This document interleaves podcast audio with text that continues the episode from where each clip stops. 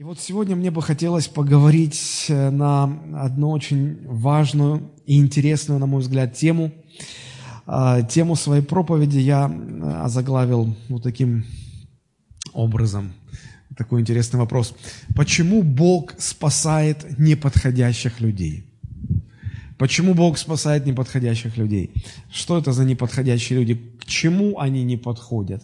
Вот э, мы об этом сегодня, обо всем поговорим.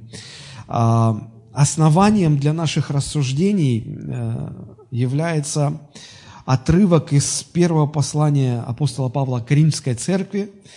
Это конец первой главы. Конец первой главы.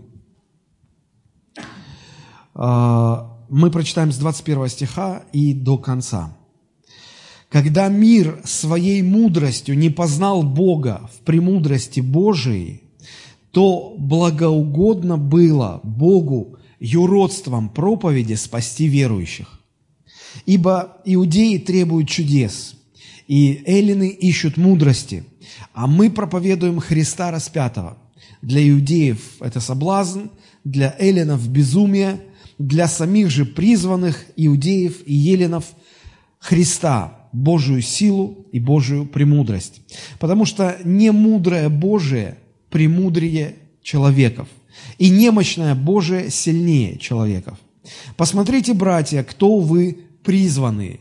Немного из вас мудрых по плоти, немного сильных, немного благородных, но Бог избрал немудрое мира, чтобы посрамить мудрых, и немощное мира избрал Бог, чтобы посрамить сильное. И незнатное мира, и уничиженное, и ничего не значащее избрал Бог, чтобы упразднить значащее – для того, чтобы никакая плоть не хвалилась пред Богом. От Него и вы во Христе Иисусе, который сделался для нас премудростью от Бога, праведностью и освящением и искуплением, чтобы было, как написано, хвалящийся, хвались Господом. А, если мы немножечко выше посмотрим в этом отрывке, о чем апостол Павел ведет речь, то а, мы увидим это как контекст э, тех слов, которые мы будем разбирать, мы увидим, что здесь апостол говорит о том, как Евангелие Иисуса Христа воспринималось людьми, разными людьми. И э, посмотрите, 18 стих написано «Слово о кресте для погибающих юродство есть». Что такое юродство? Кто знает? Глупость безумие, да? Человек, который ведет себя странно, мы говорим, ну, еродивый какой-то. Глупость, безумие. Посмотрите, для погибающих Евангелие – безумие, для нас, спасаемых, сила Божья, для иудеев – соблазн. Они, они притыкаются, они не могут это понять. Для них нонсенс, они себе не так все представляли. Для эллинов, эллины – это греки – а, это язычники, да? Для язычников это безумие. Почему безумие? Потому что Евангелие нам э, говорит о том, что э, в чем суть Евангелия, что Иисус Христос, являясь Божьим Сыном, Он умер на кресте. Да? Для язычников того времени, для греков, было абсолютным безумием представить, что Бога можно распять, что Бог может быть э, казнен людьми и вот так вот бесславно умереть. Они не могли это понять. Они понимали, что Бог, и у них было много боже, ну, богов, да, любое божество у них ассоциировалось всегда с силой, но ни в коем случае не со слабостью. Люди по-разному относились к Евангелию, по-разному воспринимали, но в основном воспринималось Евангелие как слабость и как глупость. В принципе, с того времени мало что изменилось. И сегодня христианство э, считается религией для слабаков. А это ты там, у тебя ничего нет уже, ты опустился на самое дно своей жизни, конечно, тебе Бог нужен. Я, мне не нужен, я сам могу о себе позаботиться. То есть люди, которые э, считают себя сильными, самодостаточными, они говорят, а мне Бог не нужен. Вот это слабость. Вот. Поставь другую щеку, а, забирающему у тебя рубашку отдай верхнюю одежду. Не-не-не, это не для меня. Это вы там дураки, слабаки. Э, ну, может, вам там Бог и поможет. Евангелие воспринимается сегодня людьми как э, какая-то слабость или для слабых людей и как глупость какая-то. Ну, как минимум, как что-то непонятное. И далее, если мы будем следить по тексту, апостол Павел, указав на то, как Евангелие воспринимается а, окружающим его обществом, он противопоставляет мудрость Божью и мудрость человеческую. И он говорит, что Бог э, так спас людей, так, э, Бог так организовал или спланировал спасение человечества, что вы не сможете это понять, исходя из критериев человеч... общечеловеческой мудрости, мирской мудрости. Вам нужно понять Божью логику. И он противопоставляет мудрость Божью и мудрость человеческую. В рамках человеческой мудрости христианство понять очень сложно. На самом деле очень сложно. А, потому что, посмотрите, Иисус говорил, чтобы быть большим, что нужно сделать? Стать меньшим. А мир э, какой рецепт дает, чтобы быть большим? Нужно растолкать всех, задавить конкурентов. И тогда ты станешь большим.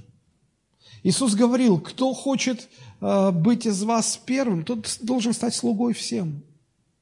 То же самое. Мир, мир не понимает это, потому что в мире по-другому все. Иисус говорит, чтобы получать, нужно отдавать. А мир говорит, нет, чтобы получать, чтобы собирать, нужно не отдавать, нужно накапливать, нужно собирать. Когда мы опускаемся на колени, кажется, что мы становимся ближе к земле, но на самом деле мы возносимся в небеса перед Божий престолом. Когда мы опускаемся на колени, люди это признают или расценивают как признак слабости. Да, когда кто-то кого-то умоляет, говорит, хочешь, я стану на колени? Ну, типа, ну вот все, уже просто я никто, ничто. Да? Но Бог говорит, что это наша сила. Это наша сила. И, и таких парадоксов очень и очень много в жизни, ну, в, в Библии. Иисус Христос говорил, кто хочет сохранить свою жизнь, тот должен ее потерять. Мир проповедует совершенно другие вещи. Хочешь сохранить свою жизнь, так заботься о безопасности. То есть а, то, что говорит мир, совершенно противоположно тому, что говорит нам Священное Писание, тому, что говорил Иисус Христос. А, Иисус говорил, кто хочет возвыситься, тот должен унизиться. Чтобы иметь Божию силу, необходима человеческая слабость. Казалось бы, в этом нет логики. Казалось бы, это странно. На самом деле логика есть. Просто нужно понять эту Божью мудрость.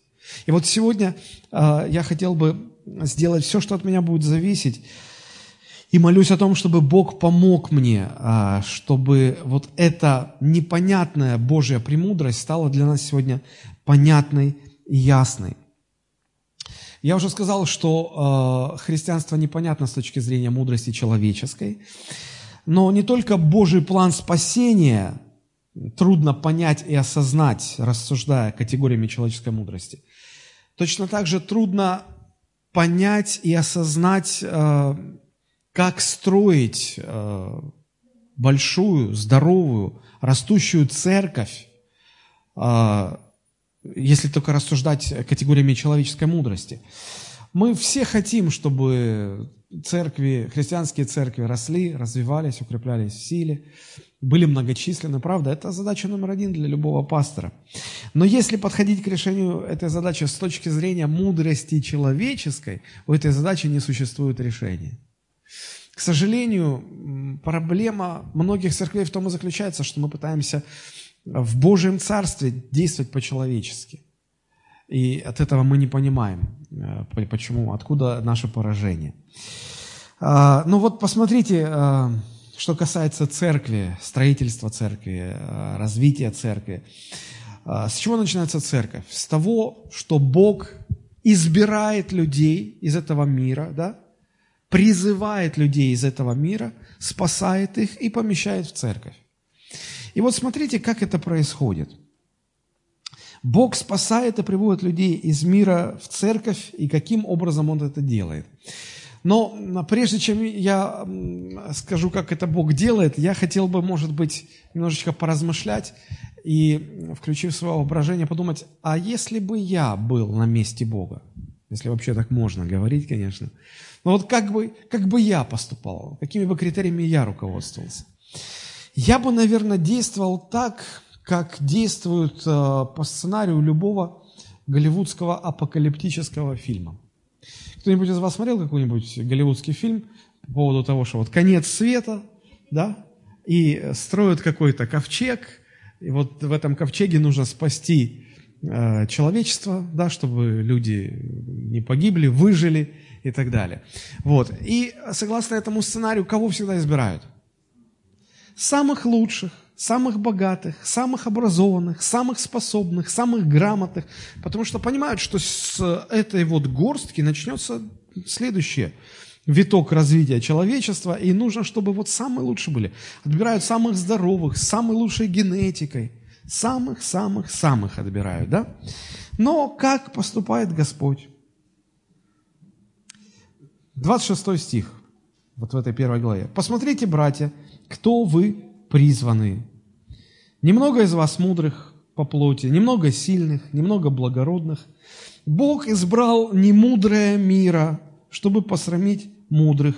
Бог избрал немощное мира, чтобы посрамить сильное и незнатное мира, и уничиженное, и ничего не значащее избрал Бог. Если вы проанализируете вот это 26, 27, 28 стихи, посмотрите, какими эпитетами характеризуются люди, которых избирает Бог. Значит, э, не мудрые, э, когда сказано по плоти, да, то есть это по человеческим рассуждениям. Вот по человеческим рассуждениям какие-то люди.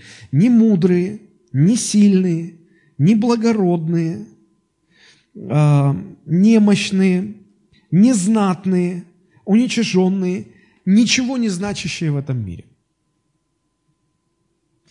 Вы понимаете, что это абсолютно полная противоположность того, как действовал бы мир. Вот точка зрения мира очень хорошо представлена в этих апокалиптических фильмах. Собирают лучшее, знатное, самое благородное, здоровое и так далее.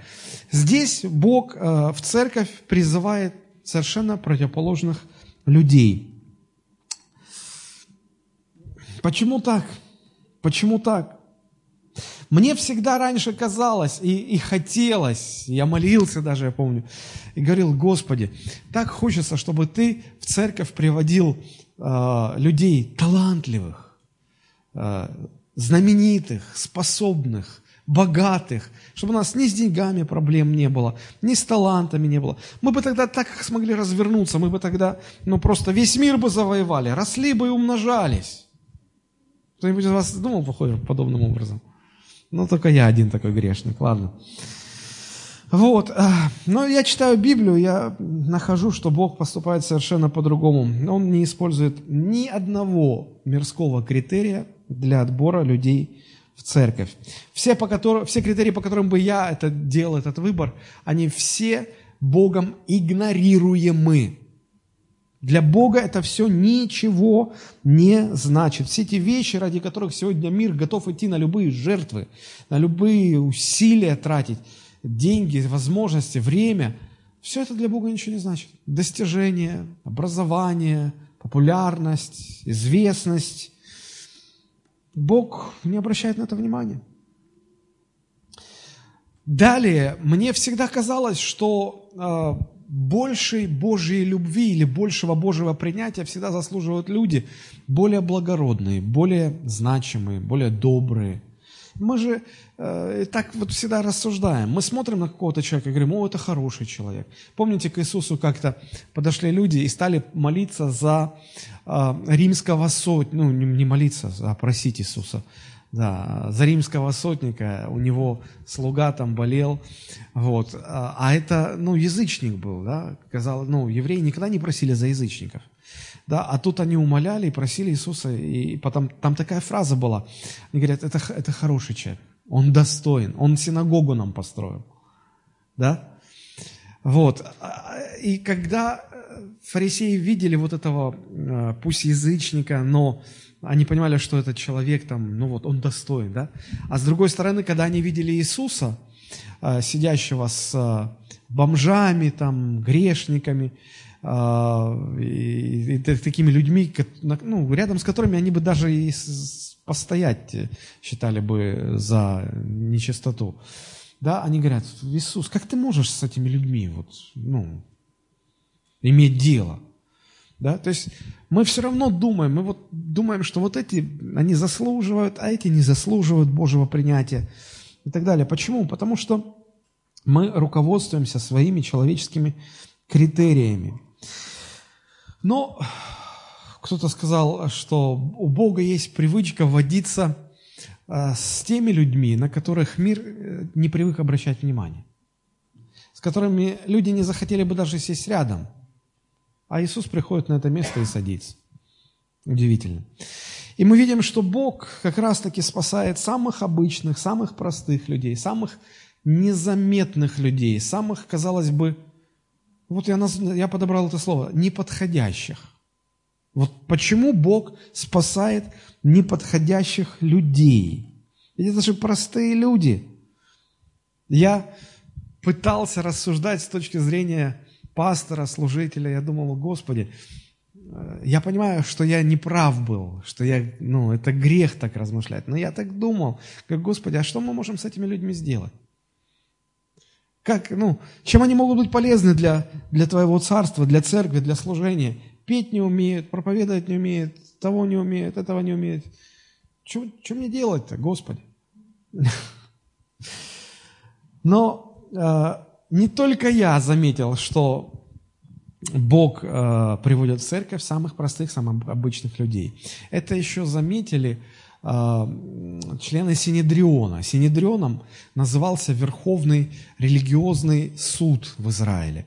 Посмотрите, книга Деяния, 4 глава, 13 стих, когда Петра и Иоанна привели в Синедрион э, для того, чтобы запретить им проповедовать Евангелие э, Иисуса Христа, то там состоялся такой диалог, и вот э, смотрите, что написано, 13 стих.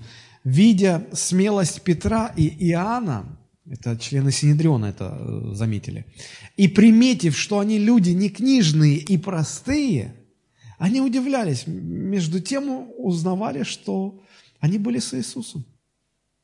То есть, посмотрите, а, весь мир знает имена этих 12 апостолов. Весь мир знает имена Петра и Иоанна. Они оказали, вернее, Бог через их жизнь оказал колоссальное влияние на весь мир. Но а, что особенного было в этих людях? Ничего. Ничего. Они были людьми простыми и не книжными.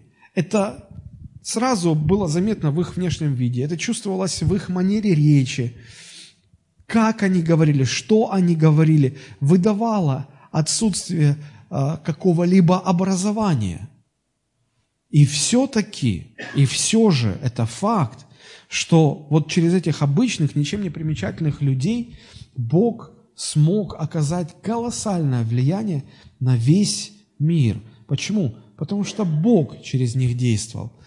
Смотрите, какой интересный момент. Между тем узнавали их, что они были с Иисусом. Здесь как бы противопоставляется образованность, статусность, влиятельность в мире противопоставляется одной, одному простому фактору. Они были с Иисусом. Поэтому для Бога не так важны э, статусность человека, не так важно его положение в обществе, сколько важно то, чтобы этот человек был с Иисусом. Не через первую категорию людей Бог будет действовать, а вот через вторую. И это заблуждение думать, что если церковь будет состоять из каких-то талантливых, значимых, известных, влиятельных, популярных, э, способных людей, вот тогда эта церковь сможет оказать большое влияние.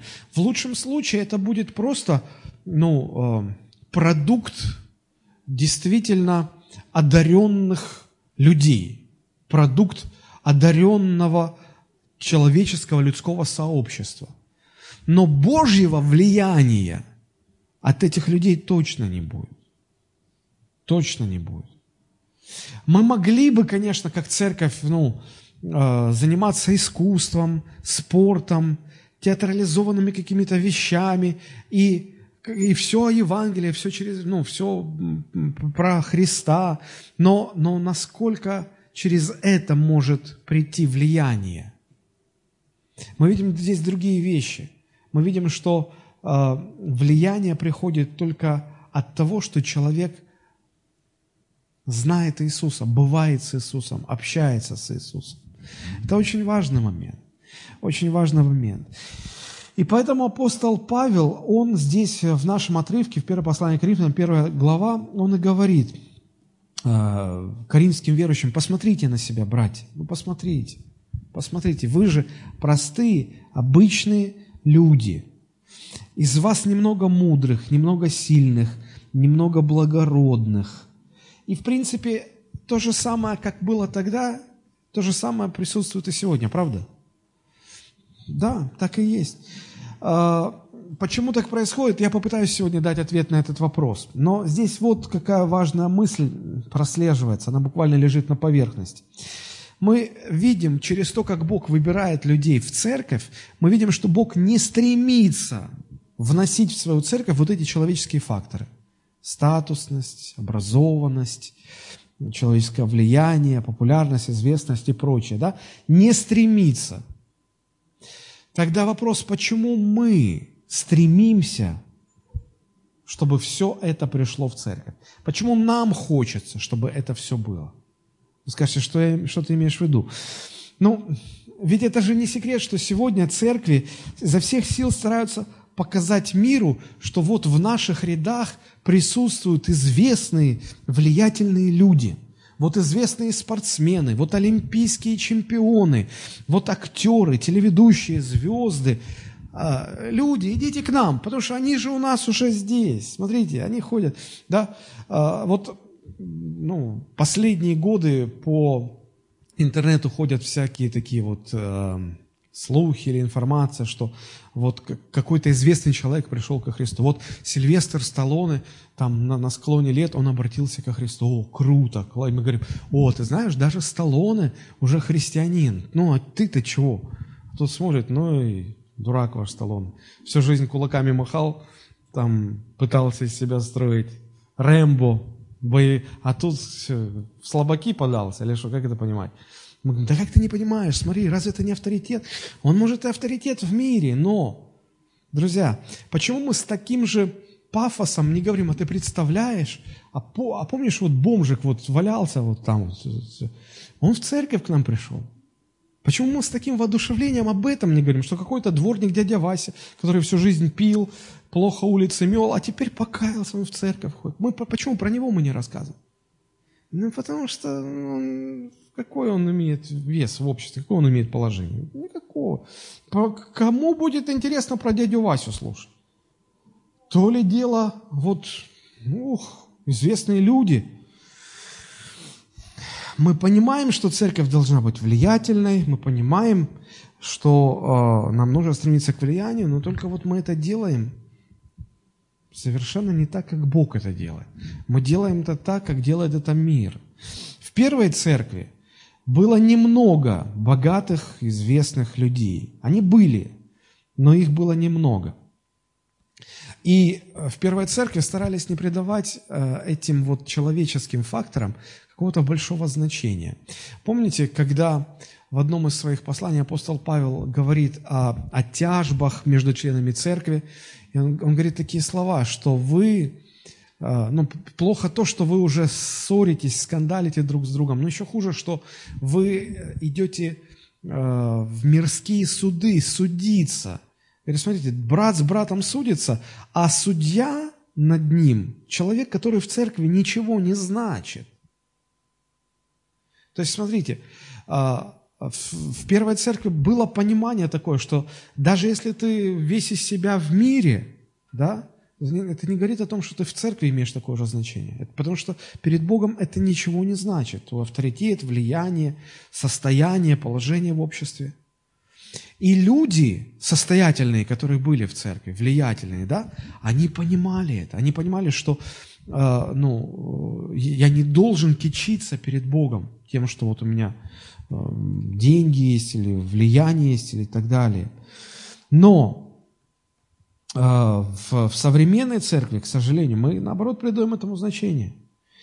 Я думаю, что это плохо, когда церковь пытается э, влиять на мир или хвалиться перед миром статусностью, там, мирской или даже религиозной, достижениями, полагая, что вот люди э, с большими достижениями, они достойны большего уважения, большего внимания.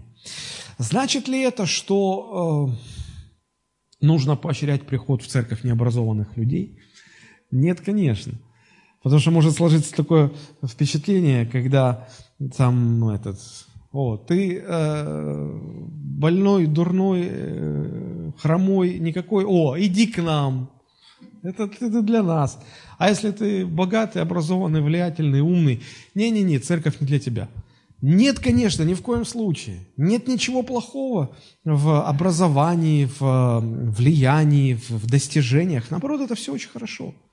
Это все очень хорошо. Речь ведь не об этом идет. Речь идет о смирении перед Богом. Речь идет о смирении перед Богом. Церковь в Коринфе, она не была однородной, вот только простые люди. Нет, там церковь была разнородной, там были разные люди. А, богатых и влиятельных и знатных было немного, да. Но у Бога нет предубеждения к этим людям. Бог ничего не имеет против этих людей. Там не было никакой дискриминации. Проблема была в другом. Проблема была в том, что вот эти вот значимые и самодостаточные, как они о себе думали, люди, приходя в церковь, они продолжали и в церкви также думать о себе. Они, э, ну, максимум, на что были готовы, но это добавить Бога к себе. Вот к тому, что они себя представляют, ну, добавляется еще и Господь. Не так, как в Евангелии написано, что вы куплены драгоценной ценой, дорогой ценой, что э, вы уже не для себя должны жить, а для Бога. Вас уже нет, все Христос. А здесь наоборот, как бы я такой вот известный, влиятельный, состоятельный, уважаемый, ну и плюс еще, ну да, вот неплохо, да, ну я верующий. Вот в чем дело, вот в чем проблема. И опять же повторюсь, Бог не против таких людей, Он их любит, Он их принимает, а, Он а, желает им блага только, но Он не принимает их заблуждения. Он не принимает, когда вот такие влиятельные, статусные люди пытаются использовать Бога для достижения своих целей. Вот это неправильно, и Бог против вот этих вещей. Когда человек э, думает, что вот он на коне, Бог таких не спасает. Да? да так даже не поступают обычные спасатели на воде. Вот э, летом, когда пляжный сезон, люди плавают, купаются, всегда на пляже есть спасатели. Да? Если кто-то начинает тонуть, да, то всегда есть специальные люди, обученные, они подплывают. И э, я специально узнавал, очень интересный момент, когда человек тонет, пока он дергается, а когда тонут, они же паника, да, они дергаются, а, выныривают, воздух заглотнули, а, опять под воду, руками машут, ну, все такое. Вот. Пока этот процесс длится, спасатель не спасает. Он со стороны наблюдает, он ждет. Чего он ждет? Пока тот перестанет болтыхаться. И вот когда уже у того сил нету, и он так камешком начинает тонуть, вот тогда спасатель подплывает, берет его за шкирку и спасает, а у того уже нет сил сопротивляться. Почему так делают? Потому что если начать его спасать сразу же, пока он еще сильный такой, он сам потонет и спасателя за собой утянет. Вот примерно так же и Господь. Пока мы на коне, Он нас не спасает но он не может нас э, спасти, потому что мы даже не понимаем, что нам это нужно. И Бог э, часто смиряет людей, которых хочет спасти. Доводит до такого состояния, когда человек начинает видеть, что он сам из себя ничего, в общем-то, не представляет. Бога не впечатляют статусы. Наоборот, Бог хочет, чтобы человек все это наносное, как шелуху с себя стряхнул. Потому что влиятельные люди, состоятельные люди, они думают, ну, конечно, я Богу нужен, да. с моим влиянием, с моими-то деньгами. Конечно, сейчас вот, любую церковь просто мы вот, ну, все, весь город завоюем, страну поднимем. Как будто Богу все это нужно. Как будто Богу нужны ваши деньги, ваше влияние для того, чтобы продвигать христианство. Не нужно это все. Абсолютно не нужно.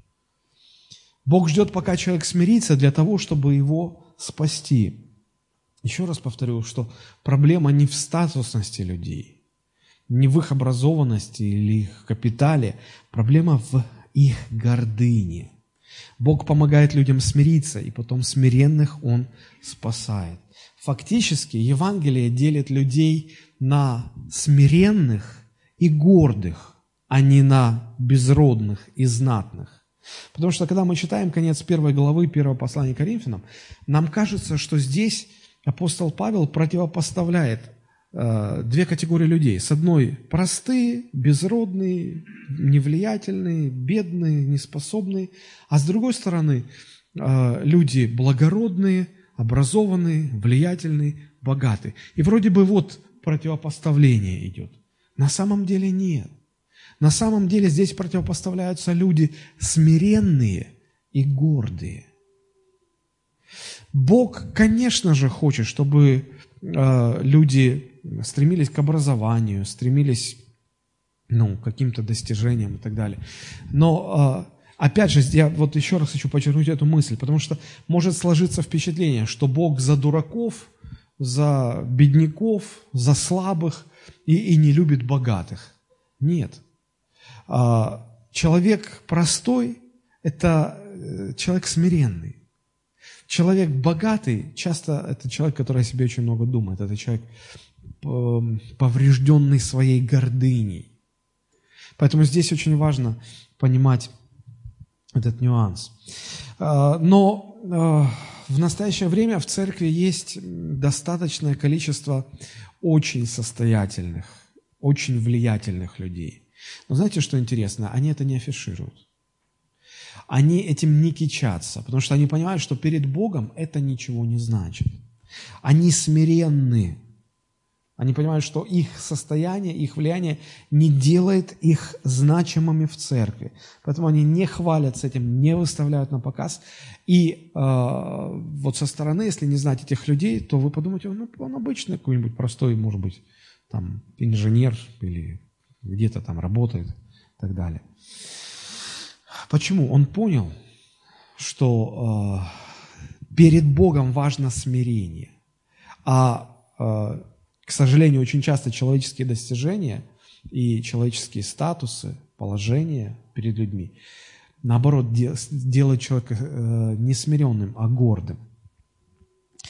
А в мире, конечно же, мы, люди впечатляются какими людьми? Люди впечатляются статусными, влиятельными, богатыми людьми.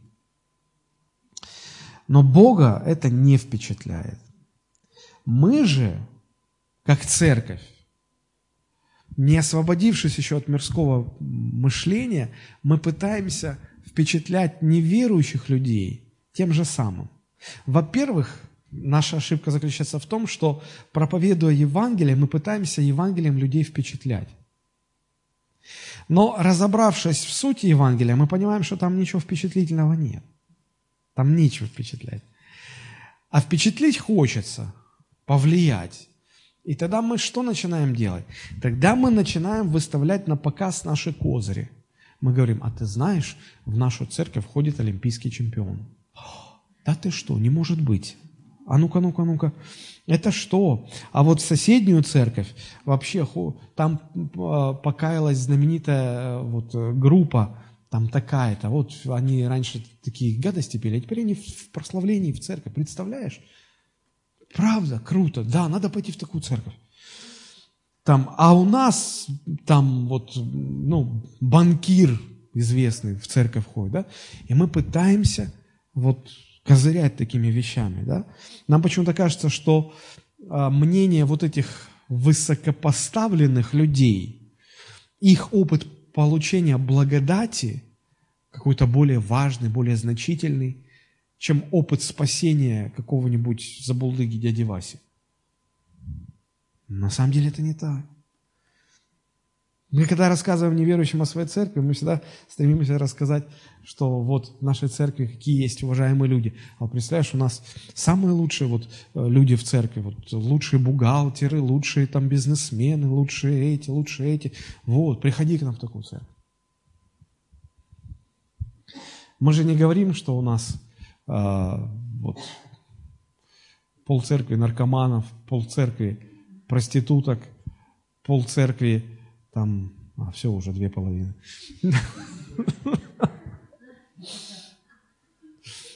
А, не так давно, в прошлом году, прошла информация. Знаете, мы так падки, вот современное христианство, оно так падки. Ой, а знаете, Джастин Бибер покаялся в церкви Хилсон в Нью-Йорке. Ну, я понимаю, что для пожилых людей, может быть, Джастин Бибер это как Бибер Джастин, ничего не, не говорит. Вот. Но молодежь знает, что это такой вот самодовольный подросток в Америке есть, который строит из себя звезду. Вот. И да, правда, о, он, он теперь христианин, о, он наш брат во Христе, о, слава Богу. И мы радуемся за этого парня, который погряз в наркотиках, в, в каких-то, вот, ну, для своего возраста вещах. Мы так не радуемся, когда спасается какой-то бомж. Не радуемся. Да? И потом этот Джастин Бибер пишет в, там в Твиттере, э, значит, э, отзыв о пасторе, чья проповедь его тронула. И он там пишет, типа, ну, Стив, ты крутой чувак. Думаю, странно как-то, что-то на церковь не очень похоже. А потом смотришь, он как бы особо и не ходит в церковь, опять пошли там пьянки, гулянки, концерты и так далее. Мы стремимся произвести впечатление. На самом деле нам это не нужно.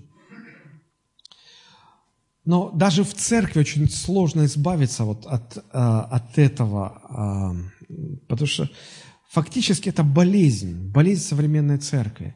Она принижает значение Божьей благодати и возвышает значение человеческого успеха, мирского влияния, достижений, богатства. Это проникает в церковь, оно трудно изживается из церкви. Даже в первой церкви. Вот посмотрите, как эту проблему описывает апостол Иаков. Послание Иакова, вторая глава. А, церкви были большие, многочисленные. И вот смотрите, какая картина здесь возникает. «Братья мои», с первого стиха, Иаков, 2 глава, с первого стиха.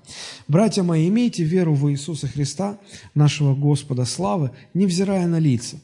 Ибо если в собрание ваше войдет человек с золотым перстнем, внимание, войдет человек с золотым перстнем в богатой одежде, войдет же и бедный в скудной одежде» И вы, смотря на одетого в богатую одежду, скажете ему, о, тебе хорошо здесь, здесь, рядом с пастором. Так, присядь сюда, ходи. Вот свободное место, садитесь. А, а ты, ой, от тебя так пахнет, иди там где-то вот сзади сядь. Принесла же нелегкая бомжа. И Иаков говорит, то не пересуживаете ли вы в себе – и не становитесь ли судьями с худыми мыслями? Послушайте, братья мои возлюбленные, не бедных ли мира избрал Бог быть богатыми верою и наследниками царствия, которое Он обещал любящим Его, а вы презрели бедного? Друзья, это не должно быть в церкви, это неправильно. Это фактически не вопрос богатства или бедности, это вопрос гордости или смирения. Бог гордым противится, смиренным дает благодать. Вот почему так сложилось, вот почему так получается, что э, спасаются смиренные люди. А смиренные люди, смиренным человек вряд ли становится, когда на него сыпется успех, влияние, богатство. Правда же? Ведь обычно смирение с чем ассоциируется? С тем, что человеку трудно, тяжело, какая-то боль, какая-то тяжесть. Вот и получается, что а, складывается ощущение, что Бог спасает вот только таких вот простых, немощных. Но это не потому, что Бог любит глуповатых, бедноватых, а потому что чаще всего эти люди уже готовы, они смиренны. А те, кто чего-то достигли, те, кто что-то из себя представляют, они сами о себе что-то думают. Они, им, у них не получается быть смиренными. А смиренным Бог, э, они гордые, а гордым Бог противится. Более того, здесь еще есть интересный такой момент. А, часто, очень часто смиренные люди, они, а, они счастливы в сравнении с э, гордыми людьми. Как я уже сказал, что смирение чаще всего ассоциируется с простотой, а гордость э, с какими-то достижениями. И вот, э, знаете, когда сталкивается какой-нибудь такой влиятельный, состоятельный, статусный, богатый человек, у него все есть, счастья его только нет, все остальное есть. Сталкивается с каким-то простым человеком, он бедный, он там, может быть, живет от зарплаты до зарплаты, у него куча проблем, но, но смотришь на него, он радостный, он счастливый. И очень часто эти люди, они не могут понять, почему, у тебя же ничего нет, чему ты рад, почему ты такой счастливый? Дело в том, что вот то, к чему люди все стремятся в мире – а к чему люди стремятся? К успеху стремятся, к деньгам стремятся, к власти стремятся, к влиянию, к положению в обществе. И люди думают, что все это автоматически приносит счастье, автоматически делает человека счастливым. На самом деле нет. На самом деле нет. На самом деле счастливым становится только смиренный человек. Поэтому величие перед Богом не в статусности, но в смирении. И Христос всячески старался показать это, объяснить это своим ученикам. Потому что они тоже, смотрите, Иисус им говорит о том, что ему предстоит быть распятым, умереть, воскреснуть потом на третий день. Они, да-да-да, идут сзади, рассуждают, кто из них больше в Царстве Божьем. Иисус им про одно, не про другое. И Он их останавливает и говорит, поймите, ну не так оно должно быть. Если кто-то хочет быть первым, стань всем рабом. Не понимают пришли, э, значит, э, в, э, в дом, где, ну, вечерю последнюю нужно было совершать, и а, а они же там одни были, да, Иисус и 12 учеников. А пришли с дороги, и всегда в каждом доме должен был быть раб, который омывал бы ноги, ну, с дороги, потому что они в сандалиях ходили, ноги пыльные, а за столы не садились, как сегодня мы сидим за столами, да, тогда возлежали. Причем возлежали так, что ноги э, значит, последующего прямо находились возле головы предыдущего. И потом, если они были не омыты, то да, э, все удовольствие от трапезы сводилось на нет. Поэтому нужно было мыть. Но они же все зашли, ну понятно, учитель, ладно, да. Но они же, они же 12 апостолов. Ну как это? Ну мы же апостолы, ну как это? Унизиться до того, чтобы мыть ноги? Не, ну не, не, ну сейчас надо что-то решить. Может быть, даже послали там за кем-то. И все как-то топчутся в прихожей, не проходят. Да, как-то ноги надо. Иисус видит всю эту картину. И он берет и снимает с себя одежду, опоясывается, берет тазик с водичкой, начинает им ноги мыть. И они все такие, не-не-не, ты же наш учитель, как ты можешь так? Он говорит, так я и пытаюсь вам объяснить. Я вам и пытаюсь объяснить, что величие не в статусности, величие в смирении. Если я, ваш учитель, вам это делаю, вы тем более должны это делать. Поймите, осознайте это. Смотрите, даже до нас, тех, кто уже уверовал во Христа, это так, с таким трудом доходит. Мы, мы не обращаем внимания и как-то не, не, не замечаем, что самые влиятельные люди – это самые незаметные люди. Я вот абсолютно уверен, что настоящих Божьих героев, их имена мир не знает. Мы иногда смотрим на вот известных э, пасторов, известных там э, значит, телеевангелистов, и мы думаем, вот мы придем на небеса, вот они там где-то будут рядом с Иисусом, величие. Я не хочу принизить их роль и значение ни в коем случае, но мне кажется, что э, те, кто будут близко к Иисусу в Царстве Небесном, те, кто будет иметь там какое-то большое значение, мы, не, мы их не будем знать. Нам придется знакомиться с ними. Почему? Потому что они на земле были незаметны.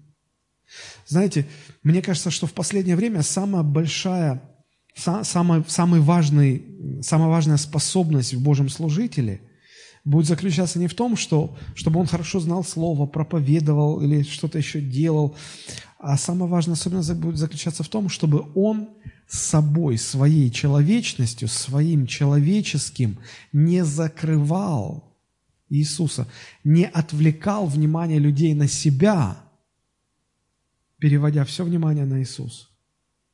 Другими словами, когда после хорошего служения, хорошей проповеди люди выходят из зала и говорят, какой у нас проповедник, ты видел, как он слово сказал, ты видел, как он помолил, ты видел, как он слышал, как он, что он говорил. На кого внимание обращено? На человека. Но когда люди выходят после служения, говорят, какой Бог великий. Ты знаешь, Он меня так коснулся сильно. Я такое пережил. Какой Иисус прекрасный. И человек где-то там, о нем забыли. Все внимание на Иисуса. Мы должны быть как, как ветровое стекло. Вот когда едешь в машине, ты смотришь сквозь стекло. Ты все время на него, твои глаза уставлены на него, взгляд на него. Но ты видишь сквозь него. Потому что а, оно должно быть прозрачным чтобы ты мог безопасно ехать. Но если грязь налипает, ты начинаешь видеть, о, вот оно стекло, но ты не видишь через него. И ты можешь попасть в ДТП. Понимаете, вот насколько важно, чтобы служители, они были, они не отвлекали внимание на себя, как на человека, а все внимание, чтобы было отдано Иисусу. Посмотрите, какие интересные слова записаны в послании к евреям, 11 глава. Евреям, 11 глава, а, с 38 стиха. «Те, которых весь мир не был достоин, скитались по пустыням и горам, по пещерам и ущельям земли». Это о героях веры сказано. Весь мир их не был достоин, но они не были известны. Они не были популярны, их не показывали по телевизору. Они проходили через множество страданий, через сложные ситуации. Удивительно. Очень простой вывод я делаю из этого. Нам не нужно быть самыми известными и самыми влиятельными в этом мире для того, чтобы Бог совершал свою работу через нас. Нам не нужно быть богатыми, влиятельными, статусными, состоятельными, чтобы Бог мог совершать свою работу через нас. Нам нужно быть смиренными перед Богом. Теперь э, я попытаюсь объяснить, почему так получается, что Бог спасает неподходящих людей. Э, казалось бы, для продвижения церкви нужны талантливые, способные, трудолюбивые, но дело вот в чем. В каждом человеке есть как бы две стороны. Первая сторона, что я делаю как человек в своей жизни. И вторая сторона, что Бог делает через меня в моей жизни. Что я делаю как человек и что Бог делает через меня или во мне. Между этими двумя частями проходит всегда граница. Граница э, между моим человеческим и его Божьим. Эту границу очень ярко можно увидеть на примере жизни Самсона. Книга Судей рассказывает нам об одном таком помазаннике Божьем, Самсон. Помните? А, чем он был знаменит? Недюжиной силой физической. Да? И очень часто в детских книжках Самсона рисуют как некого такого вот гиганта атлетического телосложения, типа он сильный такой был. Я в это абсолютно не верю. Я верю в то, что Самсон был а, абсолютно среднего роста мужчины, вот среднего телосложения, самым, самым обычным мужчиной. Почему? Потому что, смотрите, с одной стороны, там говорится так, а, когда на Самсона сходил Дух Божий, тогда в нем начинала проявляться сила, благодаря которой он один мог расправиться с целым отрядом неприятеля. Даже а, Библия описывает историю, когда он Э, столкнувшись с отрядом вооруженных солдат, да, у него не было оружия, он где-то подобрал ослиную челюсть. Представляете? Тоже мне оружие. Меч. И вот этой ослиной челюстью он там положил всех этих бравых ребят, вооруженный отряд. Да? Казалось бы, ну вот, ну, конечно же, силач. А с другой стороны, помните историю с этой женщиной Далидой? Она выведала у него, в чем секрет его силы. И помните, я не буду пересказывать всю историю, когда он лишился силы, когда он лишился силы, с ним легко справилась пара человек. Двое. Легко, запросто. Если бы он по плоти физически был таким громилой, если бы в этом была вся суть, он бы раскидал их, как котят. Но он-то и в том-то и дело, что вот одна его сторона человеческая, человеческая, что он может делать. Вот очень хорошо видно, что он может делать как человек, когда он лишился силы. Его просто связал. Он не, он был способен ни на какие подвиги. Но, вторая сторона, что Бог делал в нем и через него, а вот это да, когда Бог в нем и через него, тогда он обладал недюжиной силой, он мог вообще, сказано, что он однажды снял городские ворота и на плечах унес. Тут не всякий коробку дверную понесет на себе. А вы можете представить, городские ворота. Я даже не понимаю, как это может быть. Вот очень четко видно, что как человек может и что Бог может через, через человека. Итак, в каждом христианине есть эти две стороны. Что я делаю как человек, и что Бог делает во мне Божьей силой. Теперь следующий момент. Когда речь заходит о нашей а, результативности. Иисус сказал, я вас избрал и поставил, чтобы вы шли и приносили плод, плодоносность. Мы должны приносить плод. Когда речь заходит о том, чтобы приносить плод, э, плод – это результат. Так вот, результат плод – это результат какой сферы? Я как человек что могу делать? Или Бог через меня что может делать? Конечно же, о втором, о второй части идет речь. Вот почему для Бога не важно, что люди себя представляют из себя как люди. Вот почему, если даже бы церковь состояла из каких-то композиторов, художников, творцов, режиссеров, э, я не знаю, творческих людей, актеров – спортсменов, да, вот они как люди, вот что они как люди могут? Да, это было бы сообщество интересных, творческих людей, они что-то как люди могли бы сделать. Вот только все это, все это нисколько бы не считалось за плод, потому что ни капельки не приводило бы никого к Богу, к спасению. А что считается за плод? А за плод считается результат во второй сфере, где Бог через человека действует. Понимаете, о чем идет речь? Вот что важно. Что Бог делает во мне? Получается, что наши человеческие способности не имеют значения? Да, не имеют. Вспомните историю с Гедеоном, Судьи, 6 глава. А, Израиль находился под оккупацией филистимлян, и Бог решил спасти Израиль. И для того, чтобы а, собрать армию, Бог, Бог находит одного человека, Гедеона. Помните? Казалось бы, ну если ты собрался поднимать освободительное движение, надо героя найти, который вокруг собрал бы единомышленников и так далее. Надо было найти самого сильного человека. Бог находит самого слабого. Когда а, ангел встречается с Гедеоном, Гедеон прячется в пещере, чтобы выколотить из колосков немножко пшеничных зерен. Он прячется, чтобы филистимляне не нашли. Представляете, вот он спрятался там в норке где-то, что-то делает, оглядывается, никто не видит, никого нет. И тут мир тебе, муж сильный. Спалили, все. И видит, ангел стоит. И он такой, муж сильный. Нет, ну это явно не ко мне. Кто еще тут? И он так смотрит, ангел говорит, да-да, я, я про тебя. Я муж сильный. И он начинает рассказывать свое резюме, родословие. Говорит, знаешь, э, как тебя, Михаил говорил, понимаешь, 12 колен в Израиле. И вот самое маленькое колено, представь, представил, да. Теперь в этом колене множество родов, да? Вот э, самый слабый род, представь, представил, да? Вот в этом слабом роде, роде есть самый такой слабый, и все на него даже не обращают внимания. А, этот человек есть, да? О, представил, знаешь что? Это мой отец. Но я тебе еще вот что скажу. У моего отца много еще сыновей. То есть у меня есть братья.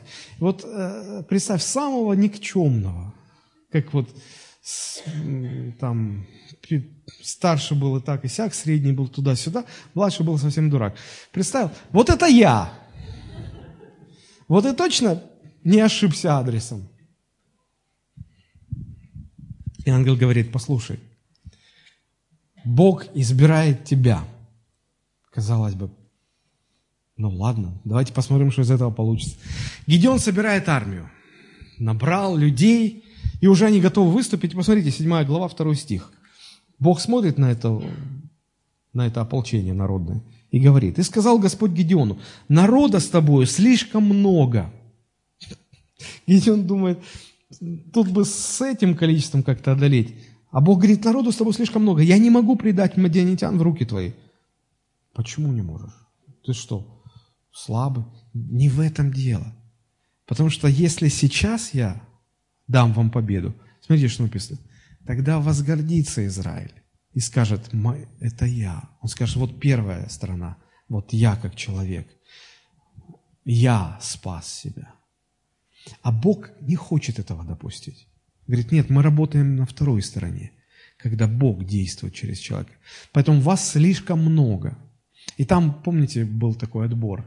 Этих отпусти, тех отпусти. Короче, распустили всех, осталось 300 человек. И где он смотрит, 300 человек против 30 тысяч, это же сумасшествие, это, ну, это все, это самоубийство. Бог говорит, идите. Гедеон такой, Господи, а что нам делать? У нас оружие не хватает. А Бог говорит, вообще оружие не берем. Как не берем? Так, берете кувшины и светильники. Господи, мы вообще воевать или куда? Каждый у своей жены взял по горшку и пришел. Взяли горшок, взяли светильники. Все. Бог говорит, зажжете светильники – вот вас 300 человек. Но пока я не скажу, пусть они под горшком, под горшком будут, чтобы не видно было.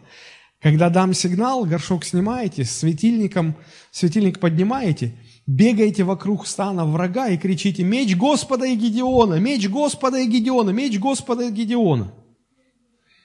Гедеон думает, ну разве что они от сумасшествия просто от этого помрут все. Вот тогда только может быть результат. Вот. И когда они стали это делать, Бог поднял панику, причем таким образом, что вот это войско неприятеля, им начало чудиться, а, они в своем ближнем начали видеть армию Израиля. И они давай один другого колоть.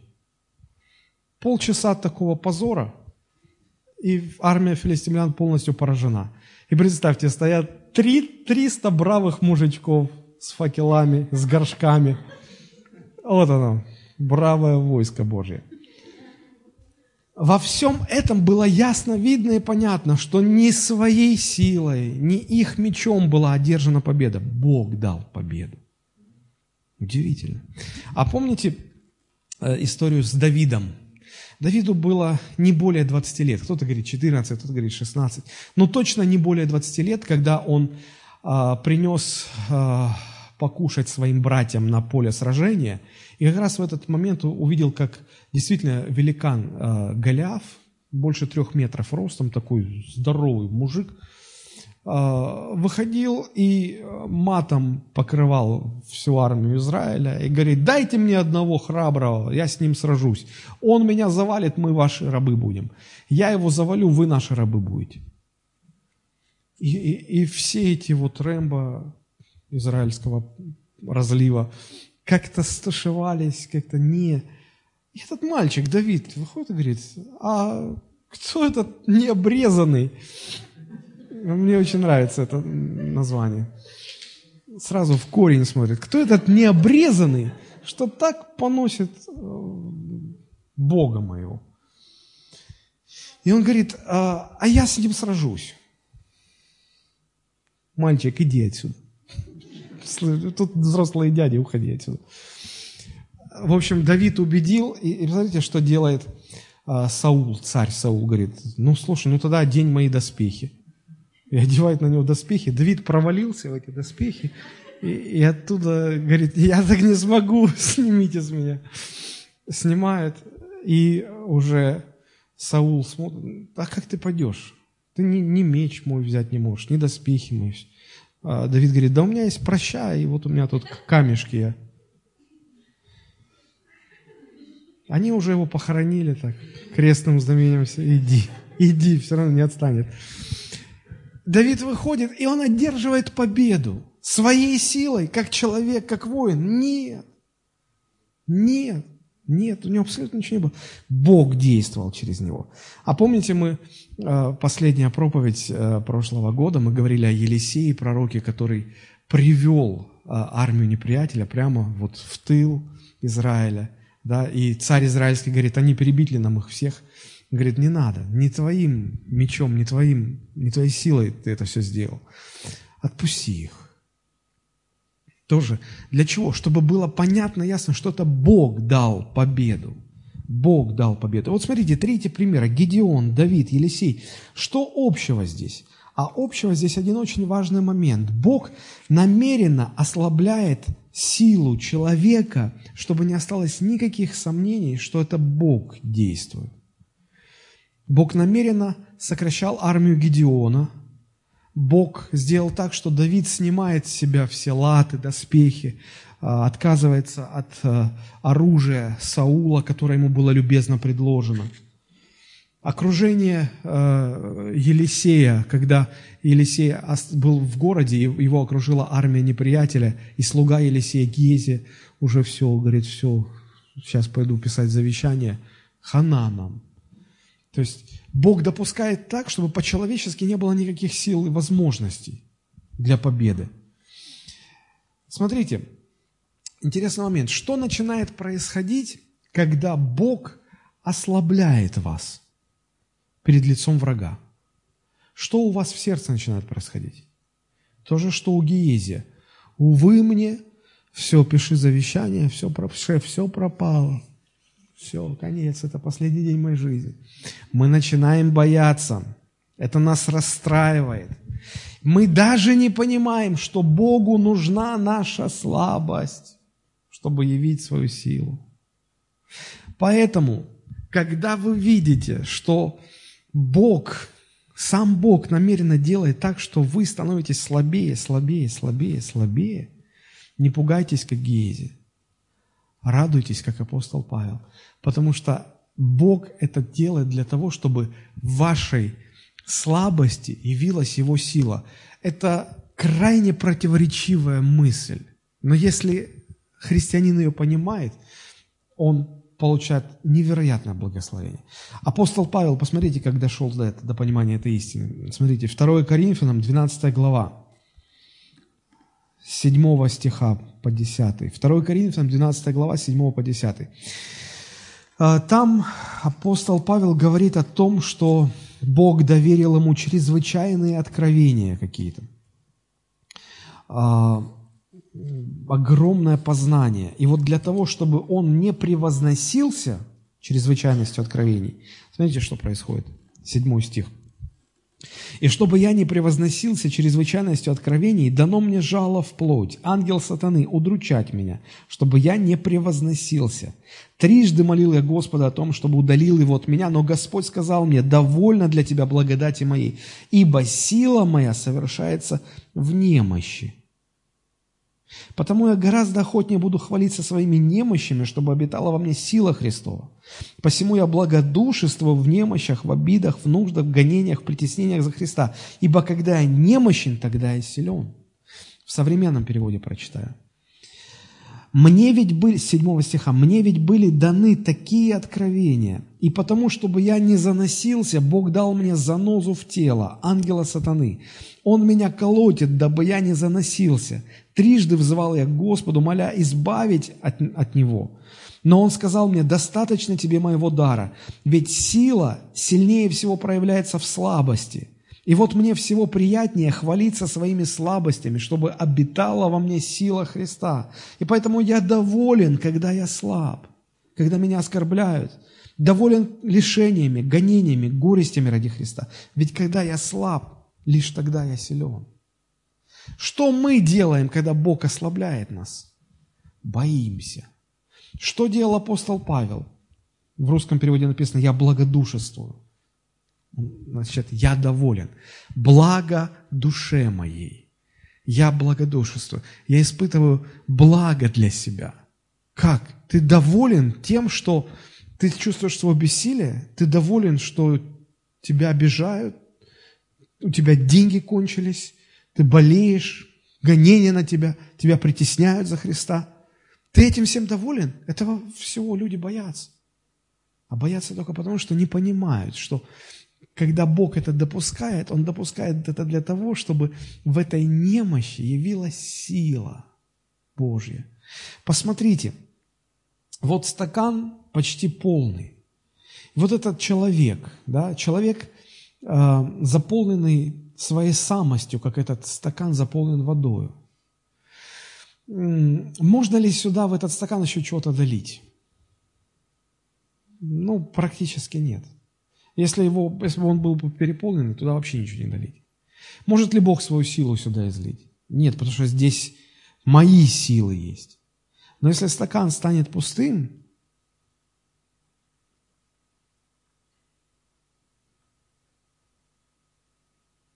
чего не сделаешь ради проповеди Евангелия. Если стакан станет пустым, сюда можно поместить Божью силу. Когда мы молимся, Господи, помоги мне, Боже, помоги, мы настолько заполнены собою и просим, Господи, излей свою силу. Надо подготовить тару. Нужно опустошить, нужно ослабить твою, твое вы, вылить. Тогда туда и зальется Божья сила. И вот люди, которые поняли это, которые получили это откровение, они не боятся – что становится хуже и хуже и хуже.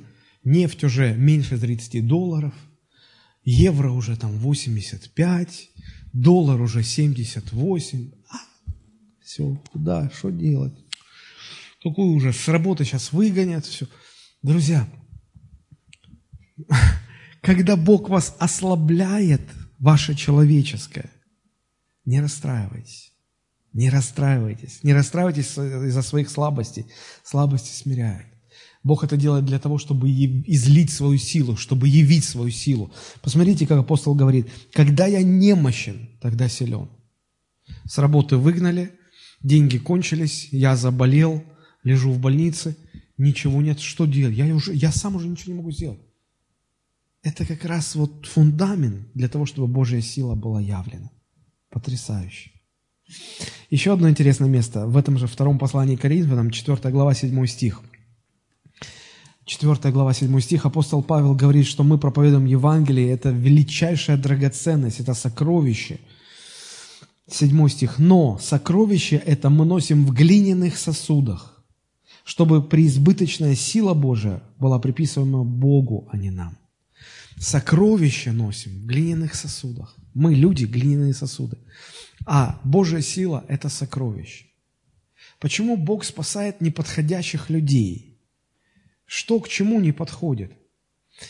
Глиняный сосуд, согласитесь, не совсем подходящая упаковка для какого-то сокровища. Если вы покупаете драгоценность какую-то, кольцо с бриллиантом, ну согласитесь, что вам его в магазине заворачивают не в газету «Правда», как селедку вот в газету раньше заворачивают, ну, правда же. Но его, э, чем дороже содержимое, тем более дорогой будет упаковка. Я помню, как-то запонки покупал. Что такое запонки? Ну, две железячки. Там такая коробка навороченная, все. Ну, зачем? Ну, вот люди, так принято у людей, что чем дороже содержание, тем э, более соответствующей должна быть упаковка. А здесь Бог сокровища помещает в глиняные сосуды. Неподходящие сосуды. Почему Бог спасает неподходящих людей? Потому что только в этом случае человек понимает, что речь идет не о том, что он своими человеческими силами может сделать, а о том, что Бог через него будет делать. Вопрос, как жить? Как жить для того, чтобы Божья сила проявлялась во мне таким образом? Интересно. Я хочу быть плодовитым, да? Бог а, обещал благословить, и благословение Божье заключается в том, чтобы я был плодовитым, я приносил плод. Как приносить плод? Не, не, не благодаря своим человеческим способностям, а тому, что сила Божия через меня будет действовать. А как жить так, чтобы сила Божия через меня действовала? Но прежде всего нужно перестать бояться слабости. Научитесь видеть слабость как необходимое условие для явления Божьей силы. Вот почему Иисус говорил, когда у тебя просят, э, когда у тебя забирают рубашку, отдай ему и верхнюю одежду. Мы боимся этого. Почему? Ну это же слабость. Уступить в споре, проиграть в, в, в тяжбе. Мы даже когда по пустякам спорим, мы, не, мы хотим за собой последнее слово всегда оставить. А тут в имущественных спорах отказаться. Слабость, а как я буду жить? И вот не понимая этого, мы и как раз и теряем, упускаем силу Божию. Она как, как песок сквозь пальцы уходит. Не бойтесь, не бойтесь. Помните история, когда а, сын Давида, Авесолом, поднял бунт против отца, захватил Иерусалим, а Давид вынужден был убегать из города. И когда он убегал, он убегал с позором. И там, помните, был один человек э, негодный, семей. И он так подаль, как вот он боялся приблизиться, а издалека шел и кричал, и, и просто всякими гадостями а, обкладывал Давида. Просто ругал его, поносил его. Сегодня бы сказали, матом его покрывал. Да, и так боязно, как, вот, как шакал какой-то, вот издалека так камень бросал, песок бросал, боится подойти а, издалека. Да? И вот так всячески унижал Давида. И друзья Давида говорят, Давид, как он смеет на помазанника такого говорить? Ты только взгляд сбрось свой, мы сейчас ему голову снесем, быстро же. Помните реакцию Давида? Он говорит, оставь. Если Бог ему позволил хулить Давида, пусть он это делает. Как? Ну это же, это же, это столько грязи на твою репутацию. Говорит, какая репутация? Какая грязь? Он не боялся слабости. Он не боялся оказаться в слабости. Потому что он знал и понимал, что в слабости открывается Божья сила. Открывается Божья сила. Это первый момент. Не бойтесь быть слабыми. И второй момент. Раз уж мы говорим о границе между нашим человеческим и Божьим, что Бог делает в нашей жизни, то нам нужно быть очень осторожными в том, как мы распоряжаемся своей, своим человеческим. Помните, как э, Моисей в ревности позволил себе непозволительную вещь.